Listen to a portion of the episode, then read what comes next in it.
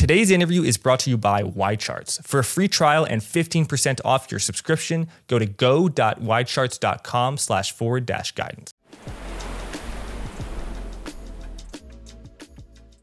Very happy to welcome to Forward Guidance Dave Rosenberg of Rosenberg Research. Dave, great to have you on Forward Guidance at last. Welcome. Well, it's uh, it's great to be on, uh, and uh, I love the term forward guidance since uh, we have a central bank and a consensus that loves to look at uh, backward looking data. So, uh, forward guidance it is. Backward looking data, but they do like to give a little hint every now and then about what is to come for interest rates. Did you glean anything from last week's uh, J-, J. Powell's speech at Jackson Hole about what might be to come? More rate rate hikes, potential for cuts in 2024. What did you think? Well, I think that we're at a far different place today than we were a year ago uh, when the funds rate was considerably lower than it is today. And Jay Powell was talking about having to inflict pain on the household and business sector. Uh, but I think that right now, I mean, we could debate if they're going to raise rates again in November. Uh, the market is, you know, basically 50 50 on that. I, I, don't think they're going in September and the market's not really priced for it so they they either go in, in November. Uh, I believe the meeting's uh, November the first. It seems like a lifetime away. Uh, they'll be data dependent. Uh, I'm thinking that the data will not play ball uh, for another rate hike, but you know this is actually the uh, the tightest Fed policy we've had since the Volcker period in 1981. So you, you, you and there's people on the Fed that still want to raise rates. So he's got to uh, walk a fine line uh, now that there's some division. Uh, obviously, you have uh, Goolsbee and, and, you have Harker on one side. Let's pause. You have Mester and Collins. No, let's keep on going. Uh, so there's a chance, obviously, they can go one more time, but I don't know if that's the really big story. The really big story is what happens next year. Uh, the story behind what happened with the bond market um, in the past couple of months really was about the reset of Fed expectations. Uh, the Fed, if you go back a few months after uh, Silicon Valley Bank and some of the other ones that failed, uh, we were supposed to get rate cuts, you know, starting in the fourth quarter. That's not going to be happening. So the question is whether or not, even though the market's priced uh, has pushed out uh, the Fed rate cuts for next year, um, they haven't totally abandoned the view that the Fed will be cutting rates next year. And so the Fed's got this mantra right now higher for longer, higher for longer, higher for longer. Uh, but then again, you know, we're just about to finish August, head into September, and uh, even 2024 right now is a long ways away. Uh, so the market stubbornly thinks that the Fed has overdone it. They'll be forced to cut rates. Um, so the question is really going to be: Will the Fed do less, more, or the same as what the market's got priced in right now. That's that's what's most important. Whether or not they move one more time, you know, to me, that's just um, you know noise at this particular point in time. So you said that you don't think the economic data will play ball. I think this is this is until November. What did you mean by that? And then you know where do you think the economic data will, will be in next year, where cuts could be on the table? What we don't know is what does the American consumer really look like uh, when we don't have the full impact of these um, stimulus checks that were mailed out a couple of years ago, over $2 trillion, but it was a gift that kept on giving. And this is where uh, I went awry in my own forecast was because I, I was superimposing the historical record as to how do consumers behave when they get free money from the government. And historically, they save half and they spend half. Uh, I was thinking that they might even save more than half because two thirds of American households went into the pandemic without enough savings to, to get by three months of vital economic activity. And he, here we were locked down. I thought that was going to be a memory that would be seared on the proletariat. But what I failed to take into account uh, was YOLO you only live once. You know, FOMO to the equity market is YOLO to Main Street, uh, anger spending. And so what happened is that every penny, every penny of the stimulus checks got spent. But what I'm saying is that the San Francisco Fed and they put out the best research.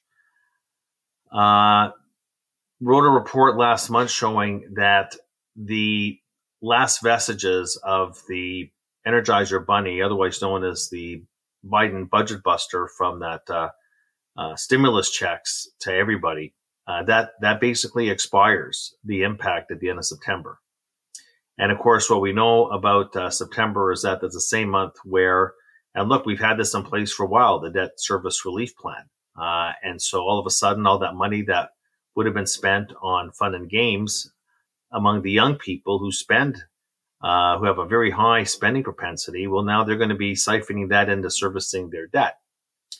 So, um, I know everybody talks about, you know, that uh, we have uh, the onshoring phenomenon, the CHIPS Act, uh, the uh, anti-inflation, the Inflation Reduction Act, all these subsidies and so on and so forth, and capital formation for manufacturing. I mean, you amortize that over a long period of time.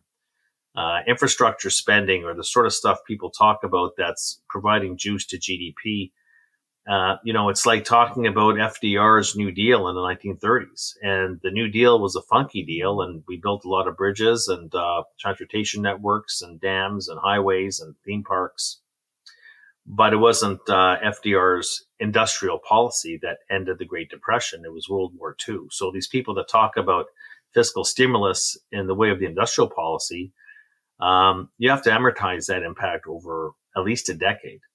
Uh, but for the here and now, in terms of what it means for the consumer, uh, that's top of mind. What happens now that all the stimulus is worn out and wearing out at a time when uh, jobs are not declining, but the pace of job creation is slowing? and you usually go from strong, uh, strong labor market to cool and then to cold. And what's really top of mind for me, I know the first question was about Jackson Hole last week. That was the big event of the week. But really, was that the big event of the week? Or was what the retailers told us last week the big event of the week? Was what uh, Macy's had to say, and Kohl's, and Lowe's, and Footlocker, uh, Nordstrom, all of them uh, weak sales, weak traffic, consumers trading down, and very downbeat guidance. And on top of that, uh, a surge in consumer credit card delinquencies. And that's really important because you're starting to see that the banks are tightening up their standards for credit cards like it's nobody's business. At a time when people are applying for more credit cards, the banks are rejecting the applications. And that was responsible. You know, we talked about the student loan program. That was important. We talked about uh, the um, the stimulus checks and the lagged impact that had. That is really what what's thwarted so far the Fed's efforts to rein in aggregate demand. Um, but that's coming to an end. But you see, even as those stimulus checks for many people were already being terminated in the past year, not for everybody, but for a lot of people, what were they doing as an antidote? They were tapping their credit cards like it was nobody's business. 20% of the growth in consumer spending in the past year came from the credit card. So all these things are going to be changing in the next couple of months. And I think we're going to be talking about, we will not be talking about consumer resilience anymore. When people say to me, what will we be talking about in the next few months? I just say, I'll tell you what we will not be talking about. We will no longer be talking about consumer resilience. That's 70% of aggregate demand. And as that weakens in the next several months and quarters, the Fed is not going to have a choice but to go on hold, and then in, invariably interest rates are cyclical. I don't know what the pushback is, uh, what this whole thing about higher for longer is. The higher for longer thesis would tell you that interest rates aren't cyclical, which is ridiculous. Interest rates are cyclical, and, and they will move with the economy.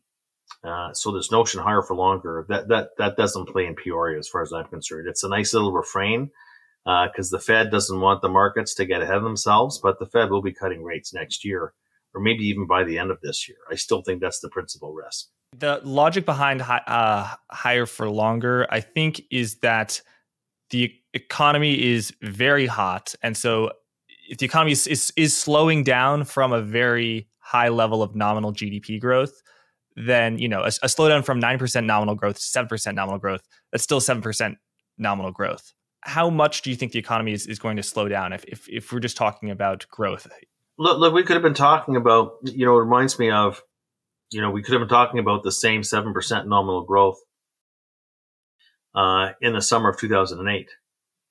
You know, when, uh, when oil prices were $150 and we were talking about global decoupling, which was ridiculous, and the Chinese, the Chinese super cycle.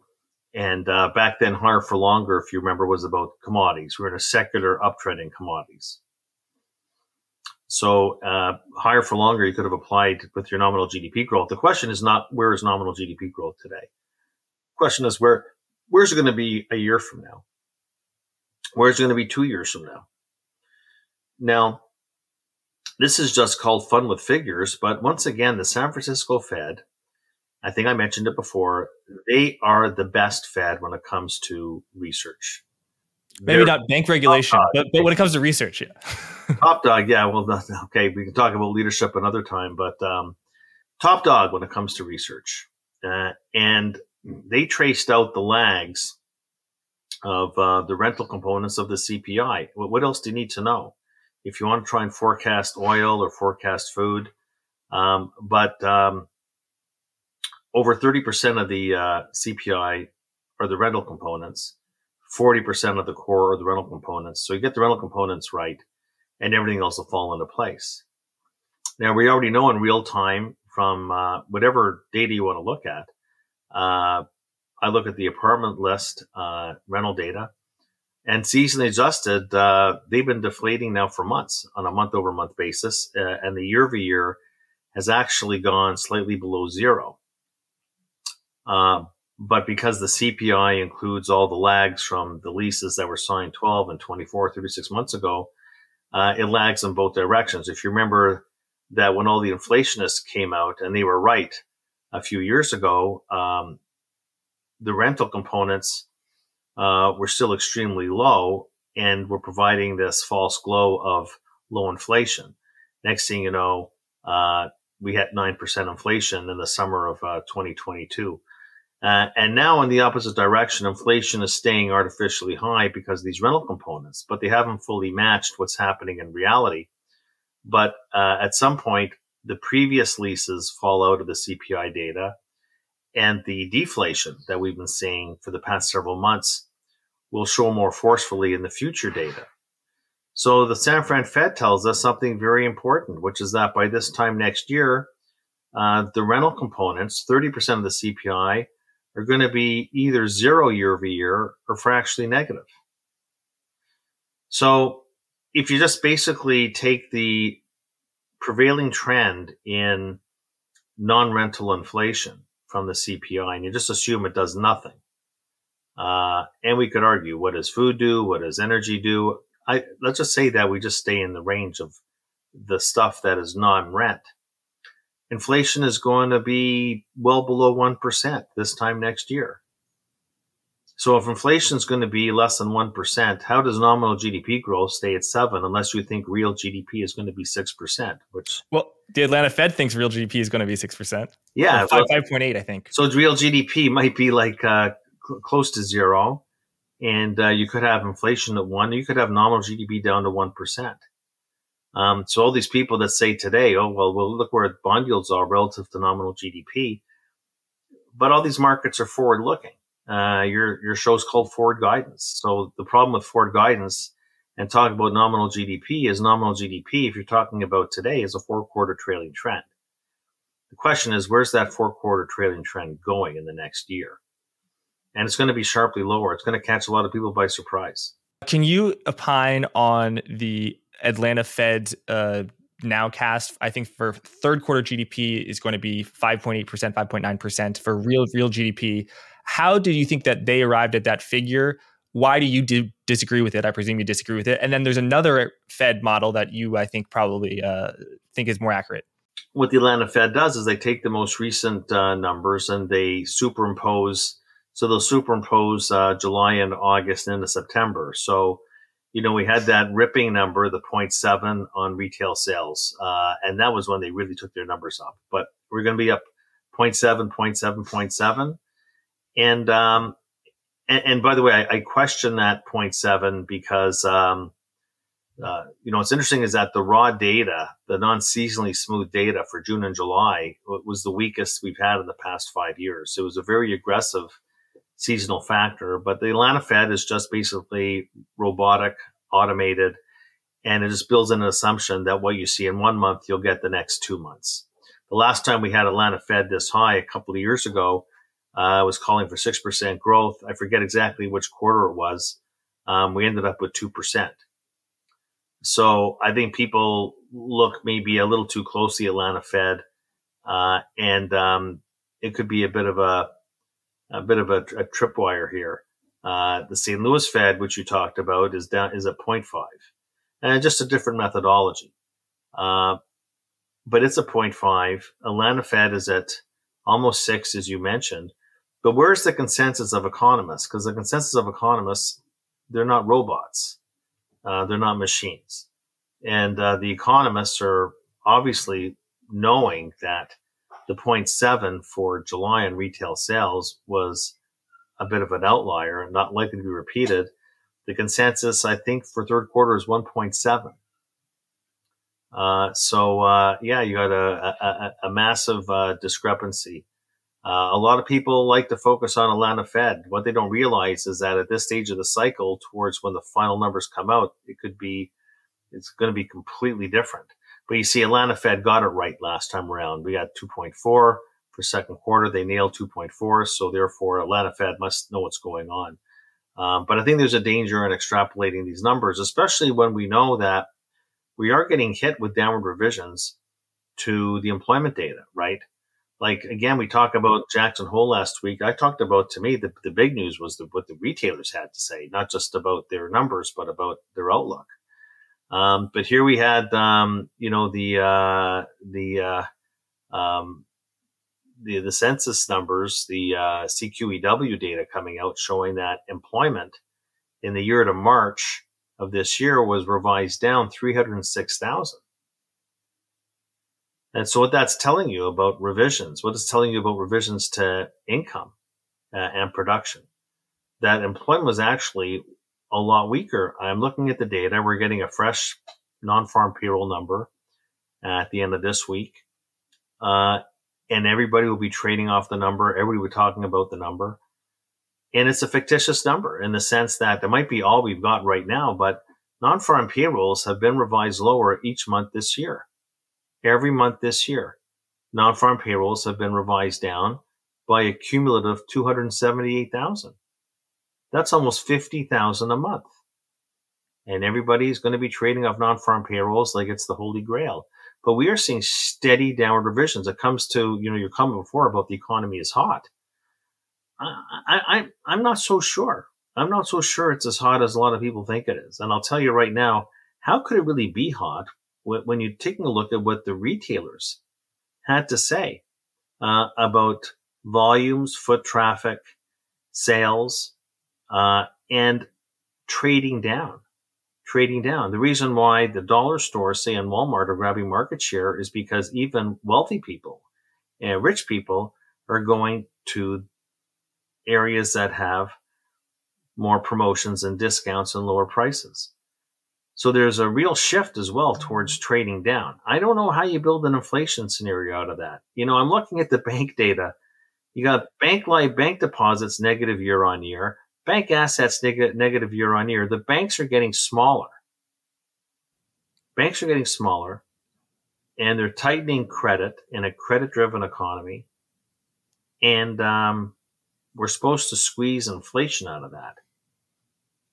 How? I guess the one thing that's remaining is low unemployment rate, 3.5%. If, you know, 96, let's call it 97% of people who want a job have one, uh, so pretty much everyone can get, get a job. You know, you can you can spend money. You can go uh, buy buy that thing. You know, uh, and you, and and so you don't curtail spending.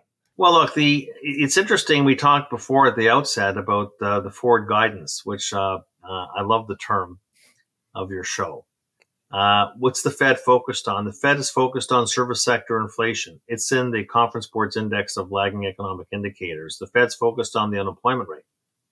You're right, three and a half percent. It's in the index of lagging economic indicators. And so that's why we have a Fed focusing on contemporaneous or lagging indicators. Uh, they obviously have no faith in their models and they have no faith in their forecasts. They're focused on things that lag the cycle. The unemployment rate is always the last thing to go up.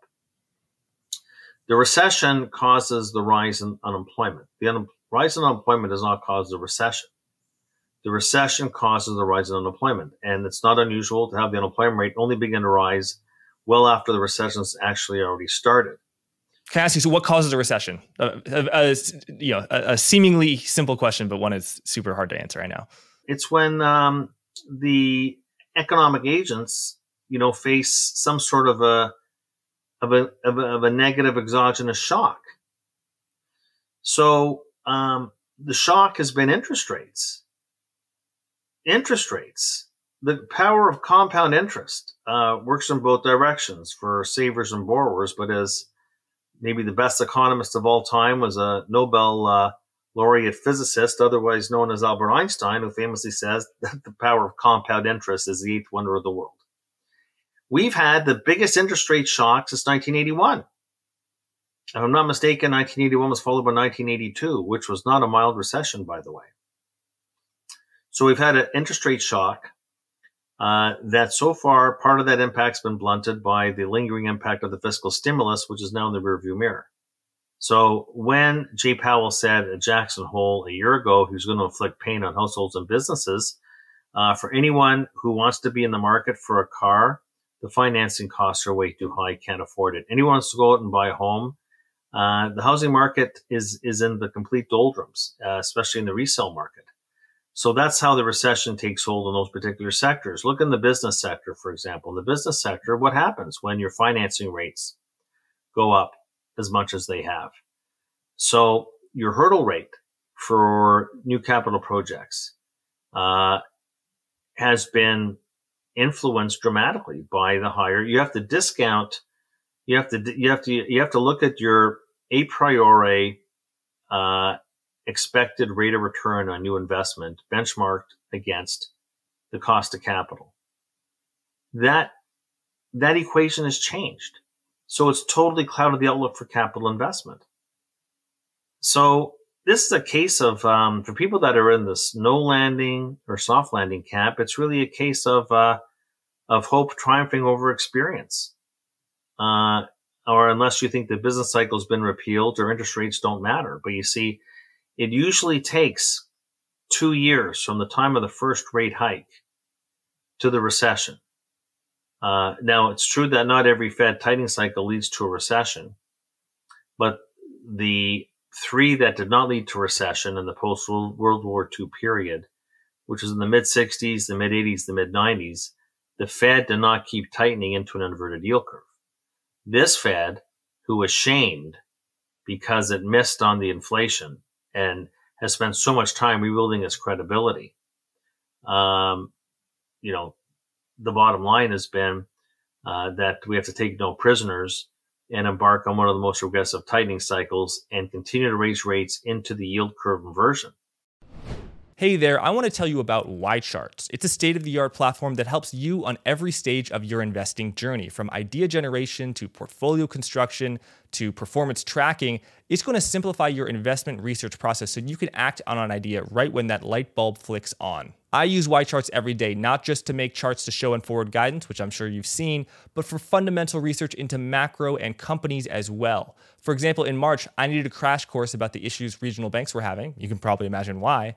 So I used the YChart stock screener to find the cheapest regional banks with a variety of metrics, and that led me to the companies that were at the eye of the storm, and that helped me a huge amount. These are some of the ways I use YCharts, but I've only scratched the surface. If you're an investing pro, they've got much more powerful tools for you scatter plots, time series analysis, report building, and client communication. I know YCharts well, and I like to think I know my audience well, so I know that there are a lot of people watching this right now who would benefit immensely from YCharts. Whether you're an individual investor or a professional in the wealth management business, whatever stage you're at, YCharts is going to help you get to the next level. So you really should check them out. Go to go.ycharts.com slash forward dash guidance. And by the way, if you click that link, we can get you a free trial. So at no cost, you take it out for a test drive, see if YCharts is a good fit for you. And what's more, if you're a new customer and you sign up, you can get 15 15% off your initial subscription using that link, which again is go.ycharts.com slash forward dash guidance. Thanks for listening. Let's get back to the interview advocates for the no landing scenario would say maybe not that interest rates don't matter, but that this cycle is much, much less sensitive to interest rates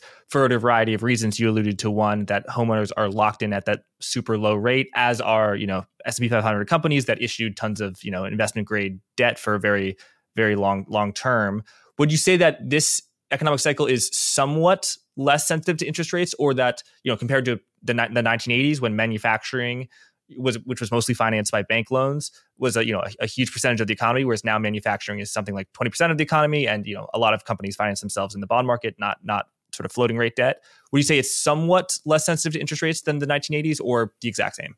Marginally marginally it's it's not you know if you look at the if you look at the interest sensitive share of the economy uh marginally lower than it was 30 or 40 years ago certainly not enough of a difference to say there's no recession this time. Um, you could have said, uh, I mean, look, it was uh, called a Great Recession. You could have made the same argument going into 08 and 09 that the share of manufacturing in the economy has never been this low before. Don't worry about it. And people were making that argument. Um, and this is not going to be a repeat of 08 or 09. But I think that um, that uh, to say that uh, the economy is interest insensitive because so many homeowners locked in. That you see that that's not where the recession starts, right? The recession starts because higher interest rates make it tougher uh, for people to buy big ticket items. It makes it tougher to do almost everything that requires a loan. Uh, what it does is it basically induces people to save. You have now, now you can get, you know, five to five and a half percent in T bills or your money market account. Well, that's what the Fed wants. When the Fed's cutting rates, it wants people not to save. It wants people to spend. When it raises rates to these levels, they want people to save. So it's not a dynamic we had a couple of years ago. Look, everything got um, complicated by COVID, uh, the response to COVID, all the stimulus related to COVID, uh, and um, people's behavior. But I was saying before that, you know, the, the, the fiscal stimulus of the past couple of years, and we're not talking about bricks and mortar or what they're talking about manufacturing capacity and all this stuff. That does not influence the contours of the business cycle. Okay. But when you give somebody free money, like the government was doing, and to such an extent, uh, and we couldn't spend it all at once. So this was a gift that kept on giving right up until, well, like once again, I'll tip my hat to the San Fran Fed. That money is about to run out. So, you know, we'll see. We'll put the thesis uh, to the test. I think that the people in the low, no landing, soft landing camp had the fact that everybody spent all the stimulus, which is incredible. And then it kept on going right up until current day, which is also rather incredible. But then again, $2.2 trillion. I mean, you can't spend that all at once. And it had a two year had a two year time span, rather incredible. But remember that the recession starts two years after the first rate hike, almost to a T. And the first rate hike was March 2022, which means that you've got fourth quarter this year, first quarter next year with a, um, a bullet on its forehead. And we have to take into account the fact that, you know, um, why are we seeing like like if the labor market is as strong as they say you see we, we put so much faith on the government numbers.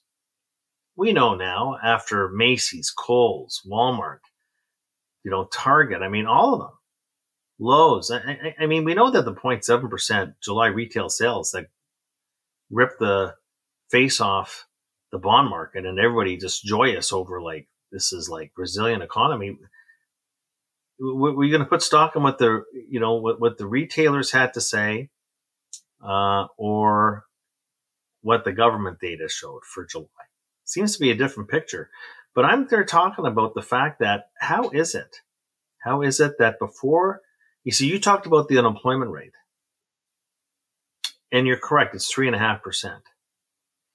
So three and a, why why then are bank wide consumer card delinquency rates have already taken out their pandemic recession highs in early 2020 when the economy was locked down.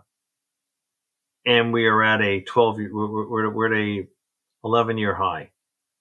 We're at the highest level since 2012 on consumer, and this was the linchpin for growth. The linchpin for growth is not the people. The people that borrowed, locked in their mortgage, they're basically irrelevant. They're neither a negative nor a positive. Okay. But what about these people that are defaulting on their credit cards? And it's not just that, but also look at the look at auto loans. So those delinquencies on autos and cards are, as you say, above the 2019 uh, level, and yeah, for, for, but delinquencies they were secularly low after uh, you know over, over, the over the past 10 years. Like I think delinquencies now are l- lower than they were in 2003. So there's a lot of secular stuff going on. And isn't it fair to say that borrow uh, revolving consumer credit as a percentage of national income or percentage of personal income is actually quite low? Uh, no, I don't think so at all. Okay. I'd like to see a chart on that. Uh, uh, total household debt to income only looks low relative to the bubble peak in the mid 2000s. Uh, outside of that, it's above every other cyclical peak that we've had going back in the post World War II era. Um, uh, we, we, we had a blowout consumer credit uh, growth this cycle, especially in the past year.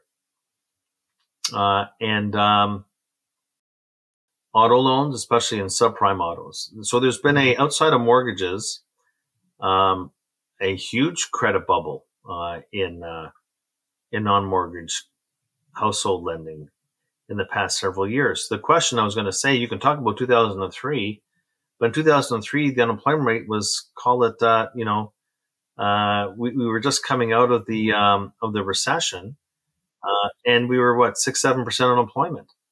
We got the highest credit card delinquency rates since 2012 when the unemployment rate was 8%. So what's it telling you? What's it telling you? Like, what happens when the unemployment rate goes to four and four and a half? The Fed wants it at four and a half. Maybe that's why they, the higher for longer, they're frustrated that they're not getting more slack in the labor market. You've already had these delinquency rates go up. And we're not talking about low numbers. These are like you're talking over a trillion dollars of debt, and this is what happens. This is what bankers see. So that's why you know once again, what came out of the last round of bank earnings? They are radically boosting their loan loss provisioning from very low levels. What does that mean? It means that we're going into some form of credit contraction. That's how you get a recession. That's why out of the 14 Fed rate hiking cycles, since 1950. Uh, 11 of those were followed by an NBER defined recession. And I said before, you had three soft landings mid 60s, mid 80s, mid 90s, but the Fed stopped. The Fed stopped. They were not focused on lagging indicators and they respected the, the shape of the yield curve. So we got, we did not get recessions in those periods.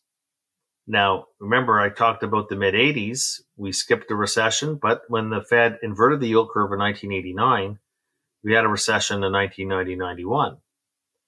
Uh, we uh, skipped a recession in the mid 60s, but the Fed inverted the yield curve in the late 60s, and we had a recession starting in December 1969. Uh, you know, we had a, you know, we, we, uh, the mid 90s, remember in 94, 95, Greenspan's call Maestro, he raised rates from 3% to 6%, didn't invert the yield curve. Guess why? Because he respected market signals. And Greenspan, despite his faults, did not focus on lagging indicators. Uh, now, he made his own mistakes, but be that as it may, when they did invert the yield curve in 2000, we had a recession starting in 2001. So I just find it very interesting that, you know, you're talking to me about, well, the economy is less interest sensitive here and people locked in their mortgages there. And it's all this stuff that, you know, let's just pretend the business cycle doesn't exist. I hear this. I mean, I've been doing this 40 years. I hear, I hear it every time. Uh, the United States is at its root a credit driven economy. What happens in rate cycles in both directions, it influences the creation of credit.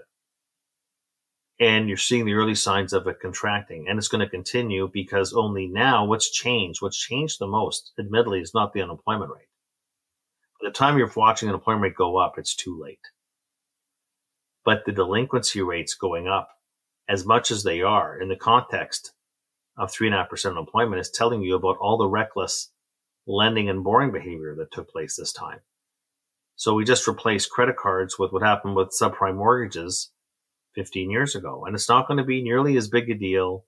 And these things aren't wrapped in mezzanine CDOs and leveraged over and not in fictional AAA securities sold all over the world. However, this is how a recession starts. It starts with a significant erosion in credit quality in one particular asset class. And right now you're seeing it in credit cards and it is not insignificant, even though it's not residential mortgages. Yeah. And it, it kind of snuck out, out of nowhere because credit card delinquencies were so low in 2020 and 2021 that you know from moving from 50 basis points to 80 basis points didn't seem like nothing but yeah now we're at uh, in aggregate uh, 2019 level highs and i think there there was a huge um, decline in borrowing in 2020 because government uh, people relied on, on fiscal stimulus or other stuff. Uh, there was not a lot of demand for bank credit, so bank credit has been exploding higher, and so bank credit uh, peaked last year in, in 2022. And alarmingly, I would agree with you definitely on this that I think like loans and leases uh, has been stagnant for the past seven months, which is which is not a uh, particularly good sign. I, would say it was an, it is an ominous sign uh, uh, for the economy. Yeah, Look, on, on top of that, we have uh, what's happening in commercial real estate.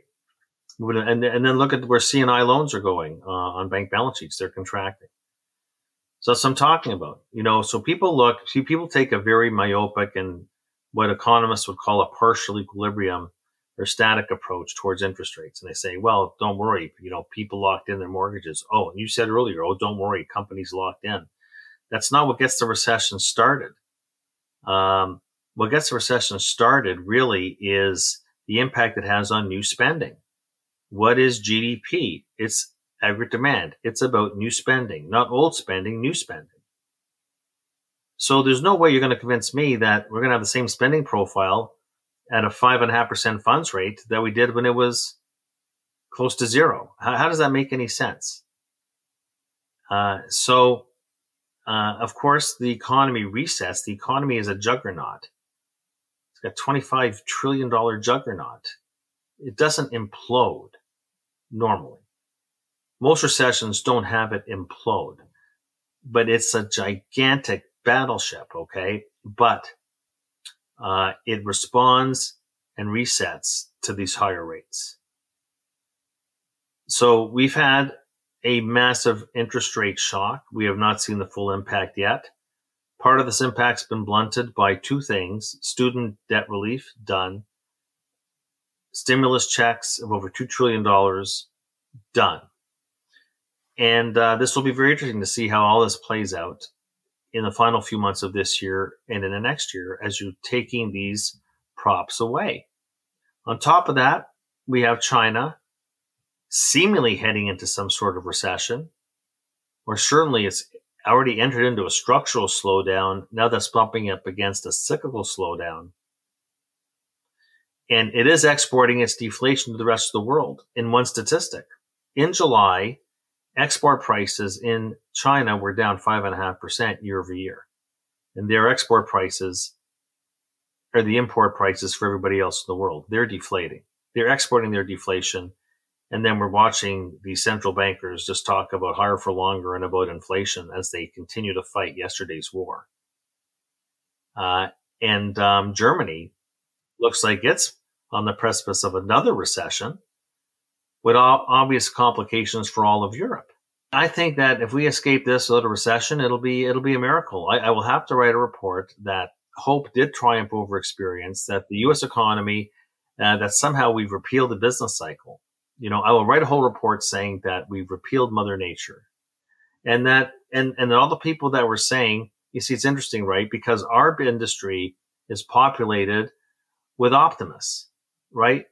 Optimists. You know, it's like you know the um, the optimist and the pessimist, you know, they go out for a cup of coffee, and the uh, the optimist says things can't possibly get any better, and the pessimist says, you know what, I think you're right. So, you know, but, but, our industry is littered littered with with, with optimists. So like the optimists, and that's investors, stock investors, economists. It, it's but I'm just saying everybody. Yeah. Look, the Feds, you go back, you know, in, in the early '90s, in the early '90s, the Fed slicing rates, slicing rates, slicing rates. Don't fight the Fed. Don't fight the Fed. Don't fight the Fed. You know, back in um, in the early 2000s, the Fed slicing rates. In 2002, the recession was already over. They're still cutting rates to one percent by June of 03. Don't fight the Fed. Don't fight the Fed. Don't fight the Fed. Then you had the same thing in early 09, you know, as it looked like everything's, the banks are going to go bust, you know, Fed's cutting rates. Of course, they did. We don't fight the Fed. Don't fight the Fed. Don't fight the Fed. Then, of course, this time back in March of 2020, the stock market's plunging. Opens up its kimono to every asset you can think of. I'm surprised that they weren't buying uh, lithium and uranium and along with everything else and slicing rates, slicing rates, slicing rates. Don't fight the Fed. Don't fight the Fed. Don't fight the Fed. So, Jack, you tell me, does anybody tell you don't fight the Fed on the way when rates are on the way up? Nobody says it's like this. Yeah, don't don't fight the Fed. It's very interesting, right? Don't fight the Fed only works in one direction. But you see, interest rates work work with lags in both directions, right? Like it wasn't as the Fed was cutting rates, and look at I was loaded for bear back in 08, but I was telling people back in early 09 uh, that uh, you know that the Fed's rate moves work in both directions. Next thing you know, the recession ends in uh, the June of 2009. The market bottomed March of 09. And of course, we're off to the races. And, uh, you know, thanks to the Fed, it works in both directions. To me, I'm going to say it's disingenuous to say that it's different this time. Uh, disingenuous to say that interest rates don't matter and that the Fed policy only works in one direction. There's lags. Let me tell you something that in the next, all these people saying higher for longer, higher for longer, higher for longer, they will be the first begging for the Fed to cut rates next year, but under totally different economic circumstances.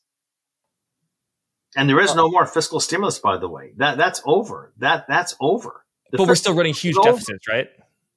Deficits will remain as high, super high as far as the eye can see. But that is not stimulus. Stimulus is what does fiscal policy do incrementally to GDP growth? So if you take the fiscal deficit from 1 trillion to 2 trillion, okay, yeah, and it was done on the spending side, you've just given an immediate sugar high to the economy, okay? Let's say that you then keep the deficit at $2 trillion for the next 10 years. Incrementally adds nothing, adds nothing. For fiscal policy to be stimulative incrementally, the deficit has to go up each and every year. Each and every year. But it's done. You know, we're not even talking about what happens, you know, now that the hardcore, you know, the, um, uh, the, uh, the hardcore uh, caucus and the uh, what do they call the Freedom Caucus? yeah. the Tea Party. Well, we could be facing government shutdown.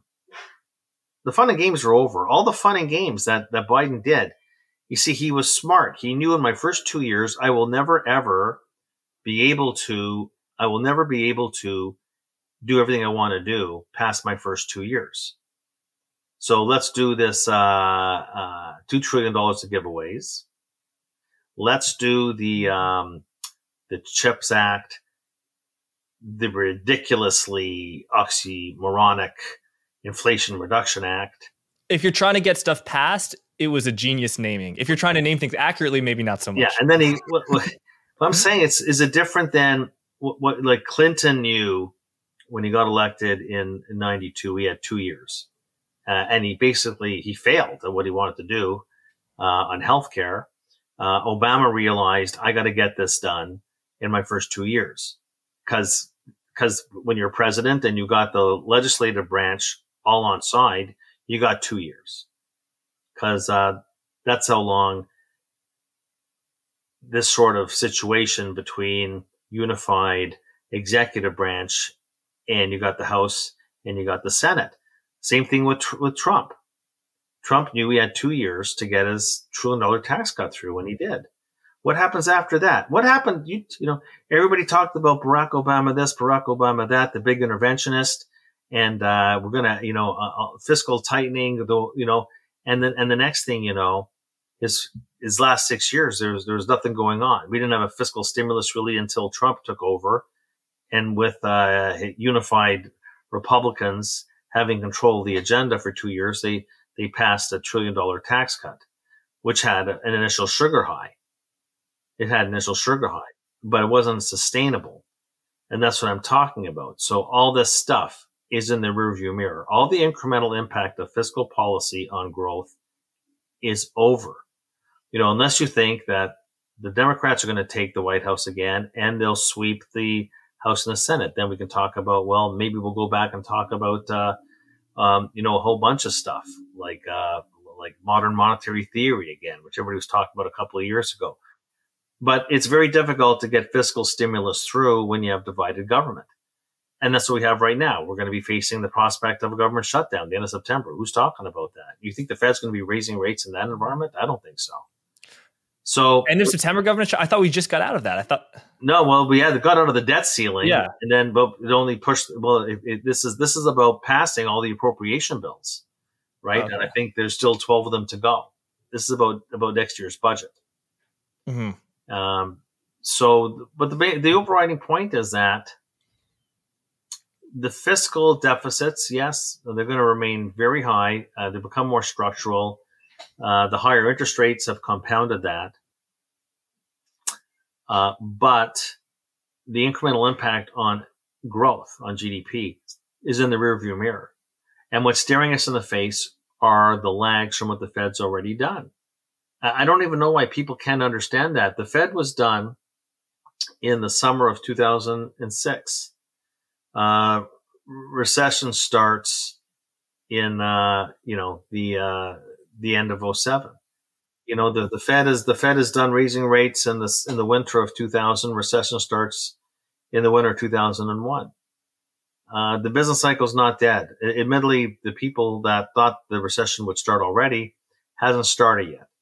Um, but we had some very significant antidotes coming from fiscal policy. Uh, so, David, you make a, a, very compelling case against the no landing argument. Uh, just in a, in a, minute, I want to ask you about the, the, the, soft landing as well as the chance it could be a mild recession, not a deep one. But just, uh, be, I can tell you, you've done a lot of historical work about a recession starts, uh, you know, a little under two years after the last in, uh, interest rate. The first hike. The, uh, the first hike, thank you. is it typical that you have a kind of intermezzo, um, a contrarian boom as the Fed is raising rates because people say, oh, the Fed's raising rates, things are got to stop, uh, and the economic activity is going to slow to a halt. But I mean, the economy has been, I would use this word, I'm curious if you would agree, resilient to interest rates so far. I'm not making a projection about that. It will continue to be resilient. But do you often find that? I mean, because I think the stock market did rally in 2005 and, and 6. When does the bear market start? And um, you only know that with hindsight. So in 05 and 06, the bear market hadn't started. The stock market peaked on October 9th of 07. Uh, you can always go back and take a look. When did when was the fundamental peak? The fundamental peak this time around was, I think, uh, January 3rd of uh, 2022. So you can't compare this to 06 or 05 because the bear market has already started. I mean, we had a, you do not have an 05 and 06, a 35% drawdown in the cyclical components of the stock market, which is what we had last year going into the October lows. We had a 35% drawdown. And uh, it's, it's not unusual to have a uh, reflexive rally. You know, as I quote Bob Farrell, there are three stages to every bear market. There's the first leg down, the reflexive rebound, and then the long and drawn out decline to the lows, uh, which maybe that process has already started. Uh, I put out on my report a couple of weeks ago, I showed every single market since 1950 showing that what happened this year in terms of the reflexive counter trend rally, we always get that. We even got that. We got, we got that during the Great Recession. We got that during the tech wreck recession. It's not unusual. Uh, and uh, just is it always this vigorous though? Where I guess let's I'm just doing them. It's uh we you know from the lows in October, we, the S and P rallied t- a little over you know 28% and was within 3% or 5% of the all-time highs and the nasdaq was way more is that all it always is that vigorous no it's not always it's not always but not unprecedented yeah and then you're going to get sucked into the market, and uh, you're going to get your head sliced off. So, I mean, do the math. Do the math. Uh, fundamental lows uh, in the stock market do not occur when the equity risk premium is less than 100 basis points. Normally, mm-hmm. you're closer to 400 basis points than 100 basis points. Uh, so there's massive uh, mispricing of, uh, of risk. And where is the benchmark risk free rate? Um, now, when it was close to zero back in early 2020, and you're doing your you know your discounted cash flow analysis, you could say, "Hey, look, the, this is like a Jack and the Beanstalk."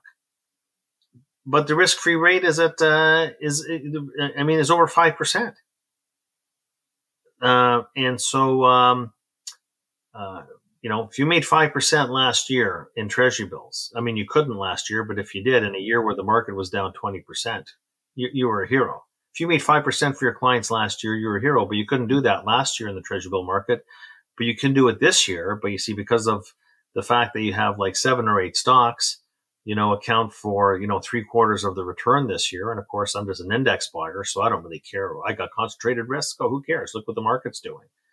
Uh, 5%. You're up 5% this year, 2023. What a loser you are. 5% in 2022, you're a hero. 2023, because people just look and see what the stock market's doing. But what the stock market's doing today is not necessarily going to be what the stock market's doing by the end of the year or next year. So, um, you know, sometimes, you know, you look at the stock market and there's a hodgepodge of things that influence it. There's always the fundamentals, earnings revisions, um, balance sheet quality, the economy. Yeah, but then there's fund flows, market positioning, there's a technical picture, uh, and there's liquidity uh, and uh, valuations and all these things at any moment in time. One of them can dominate more than the other. You know, sentiment is something I didn't mention. Sentiment, this is a lot of sentiment uh, and um, a lot of market positioning. Did the fundamentals really change? Uh, not for me. You know, the New York Fed uh, has a three yield curve model uh, that's showing that right now the odds of a recession in the next year are 96%. 96%. The St. Louis Fed has their own. It's at 75%. Are you telling me there's anything out there that is priced for 75% or 96% recession odds? The New York Fed is the one I focus on. Uh, it crossed above 70% last November, just by the way, when the Powell yield curve inverted. And I use 70% as a cutoff because there's, there's no returning once you pierce 70% on the New York Fed modified uh, recession model. Uh, once you get above 70%, it is a fait accompli, as they say on the Quebec side of the border. Les jeux sont faits. And, um, and so we crossed over 70% in November. And, and, once again, you know, the lags are about, uh, you know, 10 to 12 months to the recession, which means that actually the people that were calling for recession, uh, just have to be a little more patient. Um, and I think that what camouflaged the situation was all the fiscal stimulus that we had going this year. But you see, that has an expiry date on it. And it's starting actually this month and next month. So it'll be interesting to see. And look, I am more than willing to eat crow, wipe the egg off my face. If we go into next year and the recession signals are not flashing, uh, I mean, I will be really surprised, but I won't hide behind a bad call. I'm not changing my call. Uh, and I know everybody else is throwing in the towel. They did the same thing back in 2007. Everything in 2007, where's the recession? Where's the recession? Where's the recession? Where's the recession? And the recession came in December of 07, and uh, the NBER didn't even make the declaration for another 12 months. And yeah, I mean, I, I, until in August of 2008, there were still people who we're saying that we weren't in a recession, right? I mean, after Lehman, it became kind of undeniable. The but. consensus. Yeah, well, the thing is that look, that's what I mean is that the recession is what causes all the funky things to happen. I mean, we just had three banks fail, three regional banks. What didn't happen in the context of recession, but had in the context of a lot of funky things that were going on during the period of excessive monetary accommodation. Yes, and it was all due to duration, not not credit, but yeah, yeah. pendulum has swung the other way. So the recession is about declining confidence on Main Street and a pullback in spending. And the pullback in spending then has impacts on incomes, uh, production, and then it has, and then of course there has to be something that happens that causes the uh, the floor to be put under the economy, and then that means the Fed's got to come in and cut interest rates. I continue to come back to what is this higher for longer? Like, what does it even mean? I guess the Fed's trying to show that they're still flexing their muscles, um, and that um, you know they still believe somehow their credibility is not fully intact, or they're not convinced the economy is cooling fast enough, or the labor market is building enough enough excess capacity, or inflation is not falling fast enough. Right, all, all these lagging indicators that they're focused on. Interest rates are cyclical. If you look at the you look at the economic cycle and you look at the rate cycle and you look at the credit cycle, you look at the market cycle, there are all these uh, centrifugal forces. They are these sine waves that intersect with each other. Interest rates are cyclical. When I hear the, the higher, the higher for longer, it's just, it's just, I'll tell you, it's just gobbledygook, right? Just gobbledygook. But then why, why should I listen to a word the Fed says? Why should you, Jack, with all due respect, yeah, please. First question to me is, is about Powell at Jackson Hole. Yeah. Oh, oh, oh, oh, the the same Jay Powell and the same Fed that told us in the summer of 2021 when they rolled out their dot plots for the end of 2023 that we finished this year with a funds rate at five eighths of a percent. Oh, oh, that Fed, that Fed. Now we're going to finish it at five and a half or thereabouts. Really? Yep. So all I hear higher for longer, all the, all the stuff from Powell and the Fed, you know, on Friday, you know, I'll tell you the truth. It was just pure, to me, it was just pure noise. It was just pure noise. All they're telling me is they, they have, they have no clue. One minute, the Fed staff has a recession forecast. The next minute they don't. You know, he tells us, for example, he did, did he talk about his super core, his he super didn't. core X? No, it didn't. Why? Because he doesn't want people to think that he believes inflation is actually going to come down and stay down. Four months in a row, four yeah. months in a row, his favorite indicator that he doesn't talk about, you know, the the the core X rental measures service sector CPI has been 0.2 or lower four months in a row. And over so that less than two percent annualized, yeah, 1.6 annualized over that period. But you know, once again, we don't want the public to think that we actually believe that inflation is going to come down and stay down. They don't want the market. They don't want the market to believe that. Okay. They they didn't want the market when they un, un, unveiled all those five eighths of a percent. Think how ridiculous that is.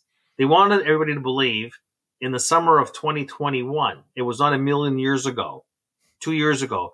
They wanted everybody everybody to believe we will never raise rates again. We're we're not raising rates. Oops biggest interest rate cycle since 1981. Yep. So seriously, maybe at inflection points, that was an inflection point when rates were at zero 2021. Time to bet against the Fed. And now we're at a new inflection point at the peak after the most aggressive tightening stance since Paul Volcker in 81. Let me ask you a question. Did Volcker, you know, higher for longer? The biggest, the biggest interest rate slayer of all time was Volcker. Mm-hmm. Who was mm-hmm. the biggest inflation dragon slayer? Nobody cut rates more than he did. You want to go back and count all the basis points of rate cuts that he implemented? And not just in 1980. Undoing the hikes, though. Undoing the hikes. Also, in, also in 1985 86. Biggest interest rate slayer of all time. Higher for longer. So to yeah. me, it's just higher for longer. It's just, it's a nice, it's a nice slogan.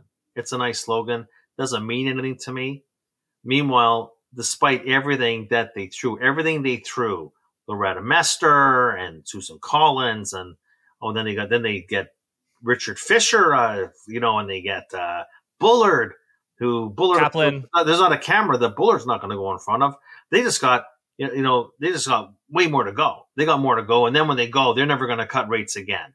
You see what I'm saying? They said in 2020 and 2021 they were never going to raise rates again. Well, what happened? It was a classic case of like Charlie Brown and Lucy with the football. Now they're saying, oh, they're never going to cut rates again. Do you not see the perfect symmetry here? So I'd be placing bets completely the other way. The market's price, the swaps market's price for the Fed to cut rates 100 basis points next year. It's not enough. That's, that's my yeah. Next question: How much is enough, and what gives you confidence that it's not a you know a mild recession or even a slowdown that you know comes just shy of a of a recession recession with capital R recession, uh, and that it will be deep?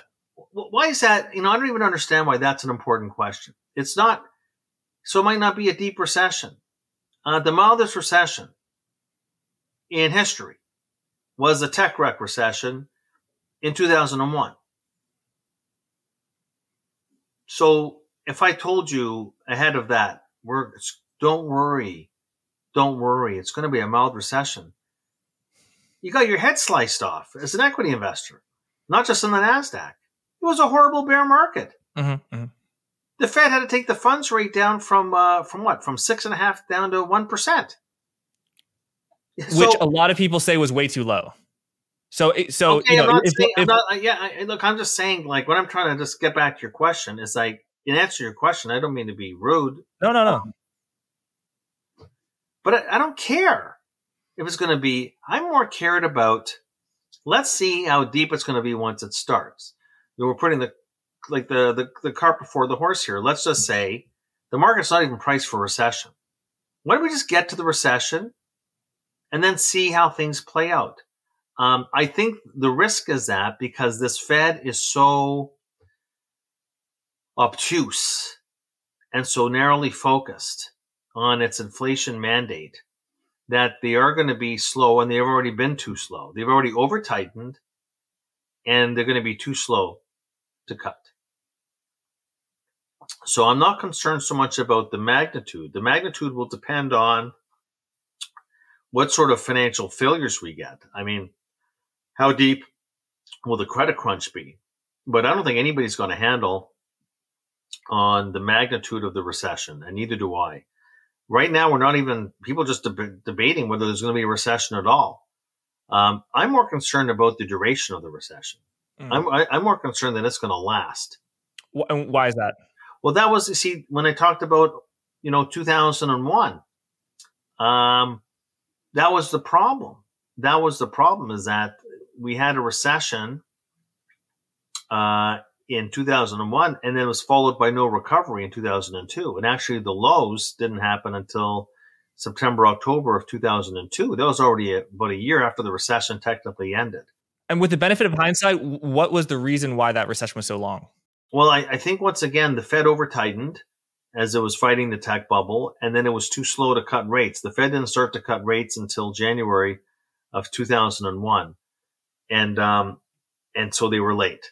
Uh, Greenspan had thought, and look, I think Greenspan was a great central banker despite all the flaws, but he had thought it was just going to be an inventory correction. That's what he had thought, and he didn't realize till we got into 20 until 2001 that actually it was not an inventory correction; it was a deflationary detonation of the technology capital stock. Now, I don't want to sit here and you know from a glass house and start throwing stones, but you know, and then of course we had 9-11. Uh, and 9-11 cut both ways because it was a big shock. But it's interesting that 9-11 actually, the recession ended two months later, the technical aspect of the recession because of all the stimulus. Uh, and then uh, we rolled right over. And then, of course, we had the the the the, the, the corporate uh, malfeasance uh, that was going on around uh, WorldCom and Enron, and that of course created a crisis of confidence. And that sort of stuff is idiosyncratic risk that you can never really predict. Um, but that's ultimately what triggered us to go down to the lows uh, that fall. Now, the bottom line is that it was still a mild recession, and uh, with or without 9/11, it was still a brutal period for risk assets. So I'm not even so sure. You see, the thing is, if we get if we got actually a big recession, and the Fed reacted in kind, we'd get a nice V-shaped recovery. Uh, the problem with mild recessions is you don't typically get the V-shaped recovery.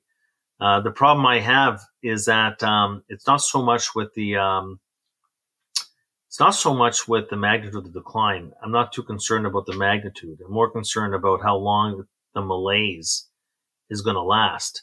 Uh, even if we get a mild recession, how long are we going to have a series of low case W's in terms of what the recovery looks like. Like where, you know, like people talk about, you know, the, the, the, the, the CHIPS Act, but I mean, that's, that's, that's a level shift. That's not something that adds incrementally. People are totally confused when it comes to talking about fiscal policy and the impact it has on, uh, on year over year GDP growth. Um, does anybody really have there that the cyclically adjusted deficit GDP ratio is going to continue to go up in the next several years? And, and then we've already reached a point where the debt is so high that the rating agencies are not going to let it happen. And it was so see, there's there's a constraint. So all the people talking about fiscal this, fiscal that, it's not like in the 1980s when Reagan went through the historic tax cuts and the debt to GDP was like 30%, right? We're in a totally different Nobody's talking about downgrading, you know, the reserve currency of the world back then. Think about how nutty it is. So there's no more. So there's, I don't see where's the fiscal response going to come in the next recession. We don't have the capacity. Uh, and then we have a Fed that's so dogmatic that, you know, now I think they'll be forced to cut rates aggressively and it'll be too late. You're talking about an economy. You see, your question before is going to reverse course because you said, well, the economy is not that interest sensitive. Mm-hmm. Well, let's say you're right on that. So what happens when they start to cut rates? Good point. You see what you see. What's going to happen is the same people saying the same clowns uh, that uh, and and stock promoters, and then most of them work at Wall Street banks. Yeah, um, they say the economy. It, it, don't worry, it's not interest sensitive anymore. But what happens in the recession when they cut rates? They'll be the first ones to say, "Don't fight the Fed." But you see, part of it is that um, we're choking on all these durable goods assets that we all bought. You know, then of course that went through, and then we went on to the going to restaurants and traveling abroad and so on and so forth, and all the experience spending, the anger spending. I'm gonna go fly business class to Vegas with my friends, you know, for the week. Well, that's what's going on. But you see, the durable goods. What are you going to do for an encore? Are you are you are you really are you really going to renovate your house for the second time in four years? You know, that's a bit of the problem is that we are choking on excessive ownership of durable good assets. So, or, or if you got, if you refied your mortgage at 3.8 percent in 2020, and now interest rates are at seven, uh, uh, mortgages rates are at seven percent. If the Fed cuts 200 basis points and mortgages go to five percent, are you going to refi from 3.8 to five? No. You're, so you're absolutely right that the interest rate sensitivity argument goes both ways for sure. Really, what was important about the Fitch? You see, people look at the Fitch downgrade and they say, "Oh boy, I got to cut duration of my bond portfolio. Well, look, the U.S. is not going to be, the U.S. government's not defaulting on its debt. Okay. Uh, and no reserve, no reserve currency ever has to. Uh, the U.S. is not going to default on its debt. And so, you know, Canada's been rated double A plus for God knows how long, and their interest rate structure is lower than it is in the, in the U.S. Yeah. Japan, I think, is only single A maybe, and their interest rates are at zero. So. yeah, and, and and so and, and so, but but it, it, does act as a constraint. And what what happened actually when we had the um, uh, what was it? It was the S and P downgrade, right? Uh, 2011, yeah. 2011. The, yeah. the the deficit GDP ratio was eight percent, and then and then President Obama was battling a hawkish GOP for years. Uh, you know, by the time Trump got elected, that deficit GDP ratio got down to 3%, went from 8 to 3. And without the Fed doing anything, because they had rates pinned at zero, uh, and you could say, well, they're doing QE, but then again, QE was always aimed at generating animal spirits in the stock market. But the 10 year Treasury note yield in that period went down 200 basis points you had tremendous fiscal drag. That's what I mean. What was the importance of that downgrade in 2011? Was it acted as a constraint? And uh, and so you're telling me that we're going to be pushing fiscal stimulus after this last downgrade? No, no. That that that's that source of growth in the economy is over. And just to answer your question though, remember just to get to neutral. Now the Fed has not changed its estimate of neutral. They have no confidence in that number, but they haven't changed it, and it's two and a half percent. So just to get to neutral, they'd have to cut the funds rate 300 basis points just to get rid of the excessive restraint. And the only thing I think that Powell said on Friday that I agreed with is that we are in restrictive mode.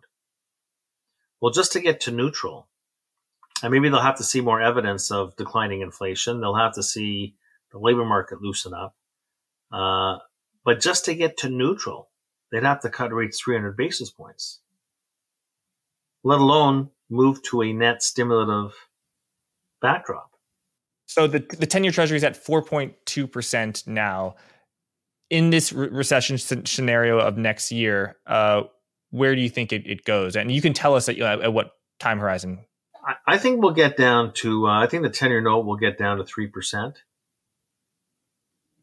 And we'll get down on the two year note down to something closer to, you know, two to two and a half. We have to remember that a couple of things. I am a disciple of Bob Farrell. Okay. Bob Farrell's rule number one is markets tend to revert to the mean over time. The yield curve is only invert, inverted historically 15% of the time. We have to wake up and understand that what's happening with the yield curve is totally abnormal. Um, anybody who's taken any CFA course or any securities course, I mean, what about the time value of money? The, the yield curve is positively sloped 85% of the time. And that's normal. And it typically inverts when the Fed has over tightened policy, which is where we are right now.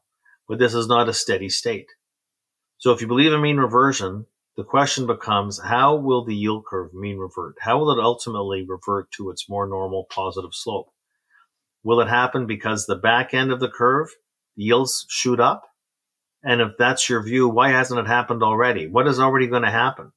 And that's been very rare historically, right? Yeah. Well, at this stage of the cycle, and after the Fed raises rates 500 basis points, the back end, the, the, the inflation genie's been put back in the bottle. I mean, look at the Baltic Dry Index for crying out loud. It's down 80% from the peak. Um, and so the curve is going to, this time next year, be positively sloped. You know, uh, I think traditionally, say, you know, twos tens is usually 100 to 150 basis points. So I think that, uh, you know, you're probably down to two, two and a half percent of the two year note. You're three to three and a half on the 10 year note. I think those are levels I think in the next year in the context of recession and declining inflation. I said before, the San Fran Fed puts out the best research. If they are anywhere in the ballpark on rents, inflation is going to be, if not 1%, 0.5%. The Fed's not going to be cutting rates. And like I said, just to get to neutral, they'd have to go 300 basis points. And I think that they'll ultimately go below 2.5% because I think the economy is going to need the help.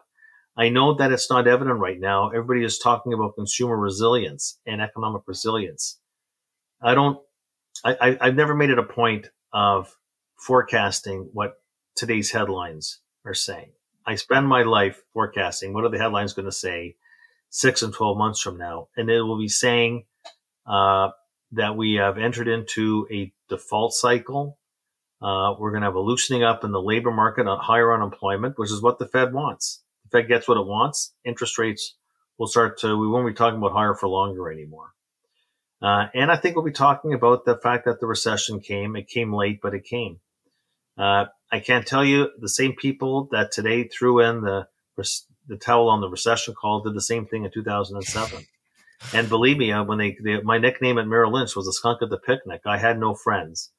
Uh, and uh, but I but I, I, stuck to my guns because I'll just tell you why. I, I do not believe in new eras. I'm not a I don't believe in new eras. I don't believe the business cycle has been repealed, and I believe that interest rates will always matter uh, for asset prices, especially long duration asset prices, and for the economy, especially a credit driven economy like the United States. It's preposterous to say now, we can always talk about that there are antidotes and fiscal policy, the lagged impacts of everything I talked about helped out this year, keep the economy above board, not to be repeated. And so um, uh, I will keep an open mind. Uh, I've been in this business long enough to know that you don't put all your eggs in one basket, and there is no such thing as a sure thing. I'm willing to give it about six months. Uh, if my call doesn't prove prescient by then, then um, I will be the one screaming uncle just because something hasn't happened yet doesn't mean it's going to happen. You're, you're absolutely right. And before I ask my, my final question, um, uh, yeah, so people can find you on Twitter at Econ Guy Rosie, and uh, uh, your research uh, um, Rosenberg Research and, and Associates. My final question for you is Do you think that the global manufacturing cycle has bottomed or is about to bottom? Because if we enter a recession, if the US enters a recession, but the global manufacturing cycle is going to, you know, come out of a trough, that would mitigate a lot of the damage to the global economy. But if not, then that could be a lot more serious. No, no I'm waiting for it. Not seeing it in the data. We just uh, uh, put out a report on. Uh, we have a whole global PMI uh, heat map, and it's not showing that we've hit bottom yet on the manufacturing side. Uh, and really, when you think about it, how can it? When you look at how weak things have become in Europe and also in China, and then there's all sorts of impacts through the trade channels. Uh, looking at the orders to inventories data, for example, that ratio not giving me uh, a signal that we've hit bottom yet on the manufacturing side. Mm. I know, I know that, I know that, you know, we got to differentiate between the construction of manufacturing facilities uh, to facilitate bringing, say, chip production home, things along that those lines. That again has to uh, be um, amortized over long periods of time. Then the question is going to be once you build the plant, who are you going to sell the stuff to? And that's uh, so the PMI data, the manufacturing production data, they're not measuring the fact that we might be adding manufacturing plant capacity, but it's measuring demand in the industrial sector. Uh, and um, it's still weak, and I'm not getting I'm not getting a pulse right now telling me that it's that it's hit bottom. Interesting. And then in the US, do you have a view on where the unemployment rate will peak? I know in 2009 or 2010, it peaked at a very high level, but it is possible that, okay, yes, we enter, US enters a recession, but still on a secular level, there's a tight labor market. So the, you know, unemployment rate peaks at, a, you know, 5%, 6%. What, what do you think about that? Well, you know, it's it's because again, because of all the COVID distortions, uh, it's really hard to make book as to where it's going to peak out at. And uh, there's no doubt that companies have been hoarding labor. Uh, and this all came out of the U.S. response, the government's response uh, to COVID. Uh, I, I, mean, we the government paid people for years to not work, extended um, and expanded unemployment insurance well after the economy reopened. And so people chose not to work. But a lot of people were in the lower skilled uh, lower pay sectors of the economy, you're getting paid more not to work than go back to your old job. That's why a lot of these, um, say, low value add service sectors had such a horrible experience trying to get people back to work in the last couple of years. Of course, nothing works better than just raising wages and bringing people online. And then, of course, we had the whole period where the quit rate became the Fed's favorite indicator because everybody was jumping around, but jumping around really mostly in the leisure hospitality industry, and and that's really what we're what we're talking about. So it's interesting that we've seen uh, erosion in a lot of labor market indicators, but you're not seeing that being picked up in the jobless claim numbers. Like historically, if we're talking about a real recession, jobless claims would be close to 300,000, not 230,000. Um, but you see, all the claims numbers tell you is about what's happening in terms of firings and pink slips. Uh, they don't tell you much about what's happening with hirings. So we know the hiring rate has come way down, but the firing rate's doing next to nothing. So it's an interesting dichotomy, but what have companies been doing? Companies have been doing two things. They've been pushing people from uh, full time to part time. I mean, in the past four months, I think full time employment's down 65,000 and uh, part time is up well over 200,000. So you're seeing this shift from from uh, from from full time to part time, and that's from the household survey. But we also know from the uh, payroll survey uh, that um, there's been no growth in uh, the work week uh, all year long. In fact, companies in the past six months have cut the work week. So the work week's going down. So companies are finding ways to rationalize on labor without actually laying people off. Uh, the question is, and how long can you do that? But that's something else that we have to consider is that, you know, when you get the unemployment rate numbers, that comes from the household survey, doesn't come from the payroll survey. But the Bureau of Labor Statistics naturally treat a full time job the same as a part time job. So we've already lost full time workers. They've been furloughed into part time work, but when you adjust for things like that, and you adjust for, say, the surge we're seeing in multiple job holders, people, this comes down to why are we seeing these strains? Look, Jack, when you when you stop paying your credit card bill as an American shopper, I mean things uh things can't things can't be that good. Yeah. When you're seeing you're seeing though a boom right now, the past four months in particular, and the number of people taking on more than one job. Let me ask you a question. Do you normally do you see that when, when we're seeing a strong economy, do people actually take on more than one job? Or is it when things are pretty tough? And so you're seeing a proliferation right now of people taking on more than one job. That's a contracyclical indicator. Um, mm-hmm. But when you take all this stuff together, the decline of the work week, the shift to part time, multiple job holders, and you you factor that into the unemployment rate, it's actually at four percent right now, not three and a half. So still low, but not as low. Right, right. That's exactly right. There's there's um, more slack than meets the eye.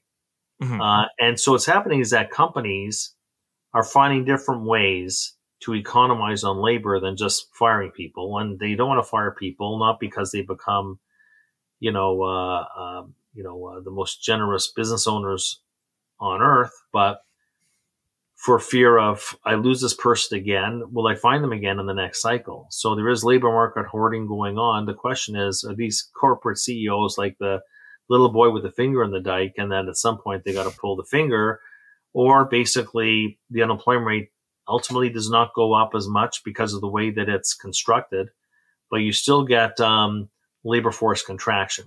So by go up as much, that would be what five point five percent, six percent.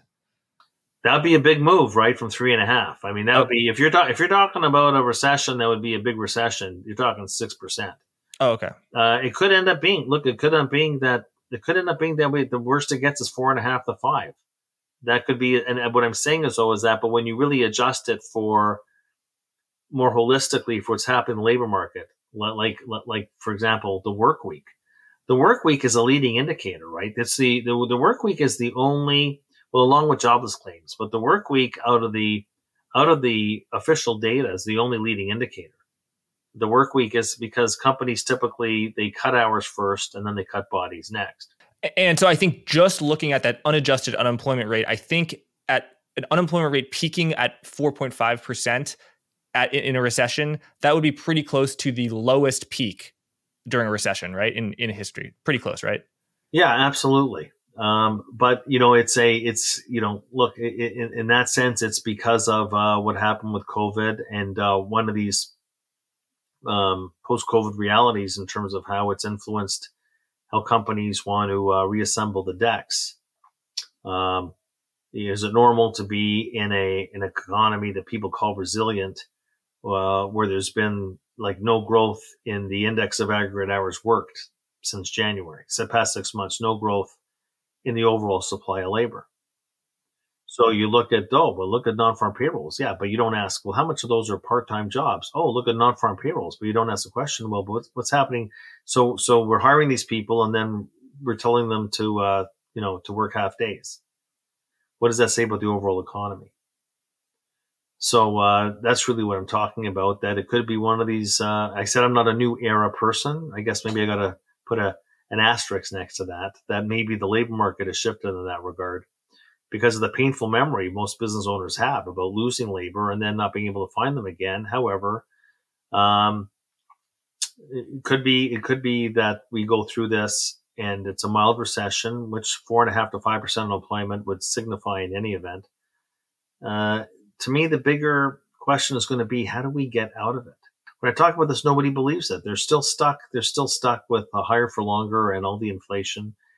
Uh, nobody could believe in um, no, nobody could believe in the, in 1989 or 1990 that we'd ultimately get down the funds rate from nine and seven eighths down to three percent, down to three percent by 1993. I lived through that. Nobody could believe the funds rate would go six and a half percent, you know, in early 2000 that we finished the cycle at one percent. Who who believed that? One percent by June of 03. Uh, and then in 07, as we got, uh, what did we get to in the funds rate? Five and a quarter. Same thing. Same thing.